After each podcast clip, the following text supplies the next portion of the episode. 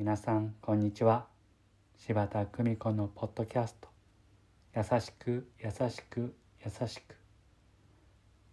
本日も日々の暮らしの中に優しさをお届けいたします。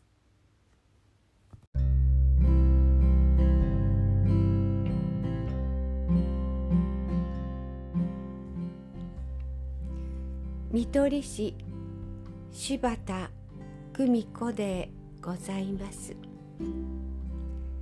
先日スタッフさんと2人スピードを上げすぎている人に巻き込まれついつい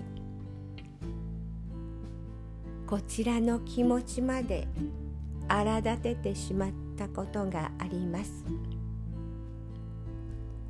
パワーがありすぎてつい人を自分の流れに入れてしまう人があなたの周りにもいませんか？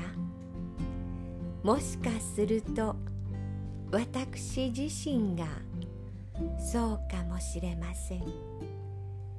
ちょっと立ち止まってこのスピードは相手の方のスピードにっているかしらと考えることが必要と教えられました。優しく。優しく。優しくありたい。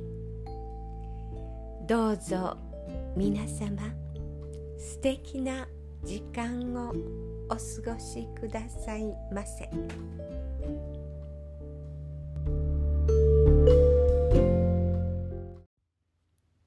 ご視聴ありがとうございました。今日も素敵な一日をお過ごしください。